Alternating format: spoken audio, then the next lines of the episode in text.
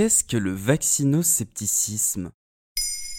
Merci d'avoir posé la question. Le 13 octobre 2020 a commencé la campagne de vaccination contre la grippe. Le gouvernement a donc prévu 15 millions de doses de vaccins et certains craignent même la rupture de stock. Cette campagne intervient dans un contexte particulier alors que se poursuit la course pour trouver un vaccin contre le coronavirus.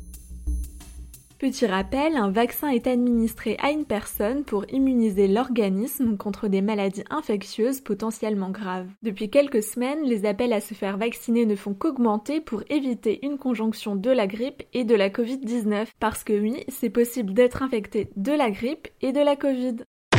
Il est recommandé aux personnes de plus de 65 ans de se faire vacciner en priorité, aux personnes souffrant d'une maladie chronique ou d'obésité et au personnel soignant. Mais si on entend le mot vaccin partout en ce moment, il n'est pas du goût de tout le monde. Donc il y a des gens anti-vaccins. On les appelle aussi les vaccinosceptiques ou les anti-vax. Le mot a même fait son entrée dans le Larousse cette année. Et c'est pas simplement parce qu'ils n'aiment pas les piqûres, mais pour beaucoup de raisons. Mais qu'est-ce que vous lui avez fait comme piqûre? Ce sont les personnes méfiantes envers les vaccins, voire totalement opposées. Début septembre, un sondage Ipsos montrait que 41% des Français ne sont pas prêts à se faire vacciner contre la Covid-19. 20% sont fortement opposés et 21% plutôt opposés. 24% ont affirmé être contre les vaccins de manière générale. Et de façon plus globale, sur les 20 000 adultes provenant de 27 pays interrogés, 74% souhaitent se faire vacciner dès que cela sera possible. En première position, on trouve la Chine avec 97%, puis le Brésil et l'Australie. Du coup, le vaccinoscepticisme, c'est typiquement français. Les États-Unis, très fortement touchés par la pandémie, ne sont pas non plus totalement convaincus. Seulement 67% des personnes sondées envisagent de se faire vacciner. Côté français, ce vaccinoscepticisme est réel, mais date d'avant la pandémie. En 2019, l'Institut de sondage américain Gallup révélait qu'un Français sur trois ne croit pas que les vaccins soient sûrs. Après avoir étudié 144 pays et interrogé 140 000 personnes de plus de 15 ans, il montre que la France est le pays le plus vaccino-sceptique. Déjà au 19e siècle, la France était le seul pays européen n'appliquant pas l'obligation de se faire vacciner contre la variole. Il a fallu attendre 1902